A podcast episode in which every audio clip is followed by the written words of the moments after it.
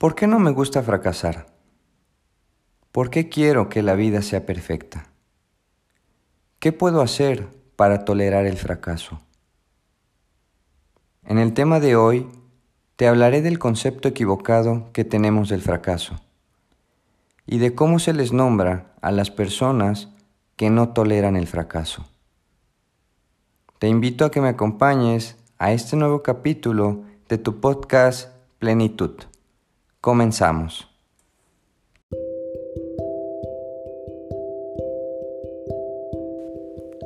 Plenitud es sinónimo de conciencia.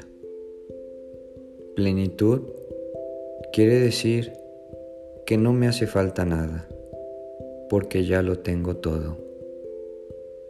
Para vivir consciente es necesario despertar. Para vivir consciente es necesario trabajar todos los días. No puedo corregir una conducta que me hace daño, pero de la que no me doy cuenta. No puedo salir de mis viejos hábitos destructivos si no me doy cuenta que los tengo. En este podcast descubrirás la grandeza de la conciencia y la plenitud.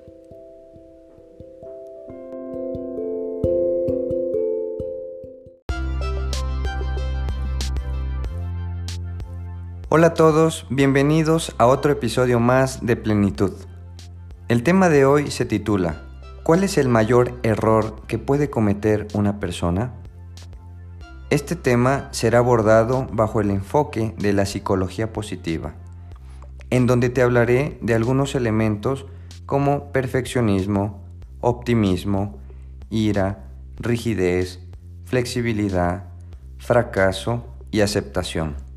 Todos estos elementos serán contexto para entender este capítulo.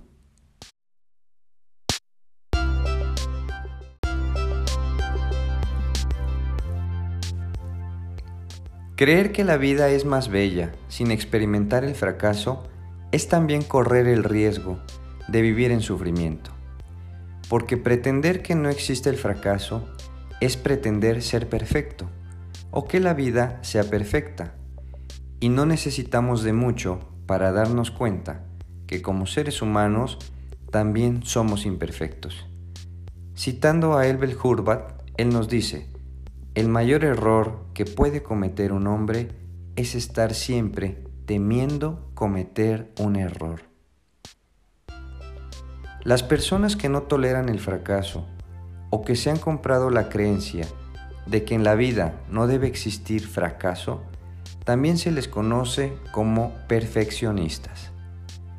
Los perfeccionistas jamás quieren cometer errores y si los cometen, dicen que fue por culpa de otros, mas no de ellos.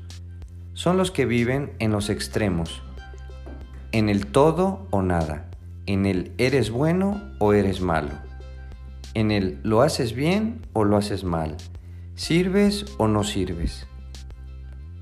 La emoción que acompaña a las personas perfeccionistas es la ira. Esta emoción los desestabiliza constantemente. Las personas que los rodean la describen como un ser impaciente, juicioso, cerrado y muchas veces necio, es decir, siempre quieren tener la razón. Una persona perfeccionista sufre en silencio. Los podemos ver en la calle y nos dan la impresión de que se encuentran bien, y que se mantienen impecables y tienen todo bajo control, pero en su interior viven con ese miedo a fallar y a cometer errores. A diferencia de otras personas que evitan fallar por miedo a que las critiquen los demás, los perfeccionistas no les importa tanto la crítica de los demás como la que se hacen ellos mismos ya que se convierten en su peor enemigo. Llevan dentro un crítico interno que los regaña, los castiga, les exige y los obliga a hacer las cosas cada vez mejor, pero ese mejor nunca va a llegar. También existe otro tipo de personas. Son los que reconocen que la vida es imperfecta, que como seres humanos también nos podemos equivocar y sobre todo aceptan que el fracaso es inevitable. A estas personas se les llama optimalistas, según el autor y psicólogo Tal Ben Sahar. Perfeccionista y optimalista son dos personalidades que pueden vivir en cada uno de nosotros.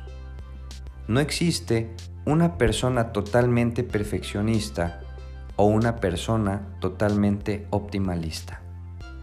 Es decir, en algunas áreas de nuestra vida nos comportamos de forma rígida y evitamos a toda costa cometer errores o nos volvemos demasiado exigentes con nosotros mismos y con los demás. Pero también existen esas áreas donde somos más flexibles donde entendemos que aquellos errores cometidos nos dan experiencia para mejorar. Aquí la tarea es identificar en qué áreas somos así, en qué áreas soy perfeccionista y en qué áreas soy optimalista.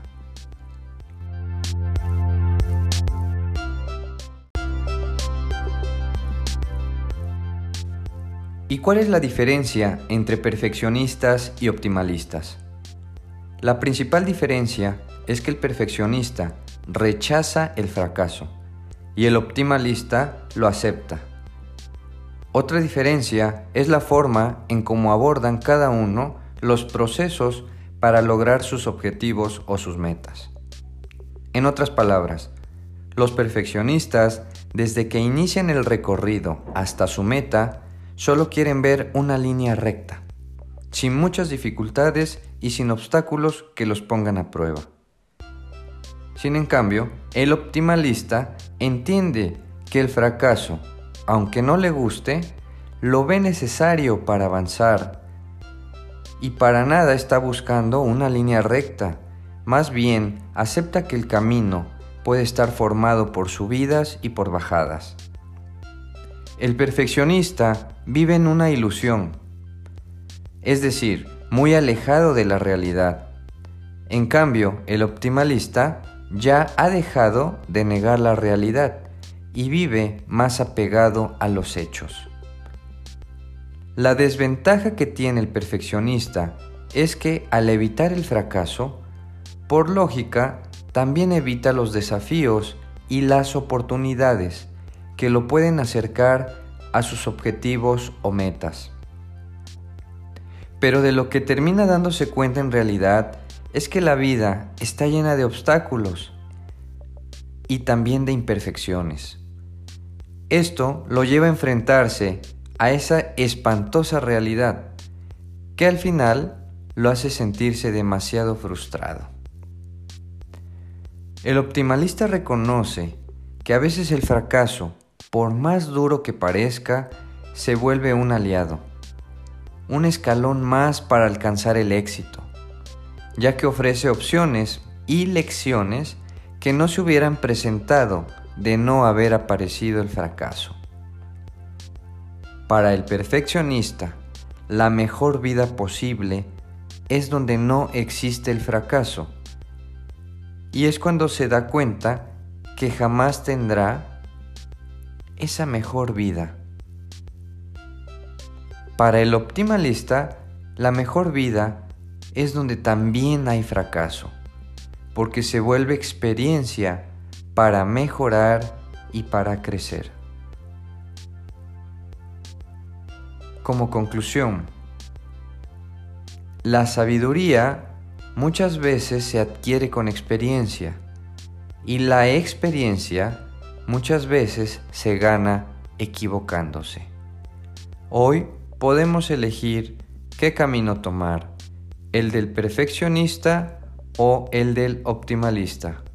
Solamente será nuestra decisión.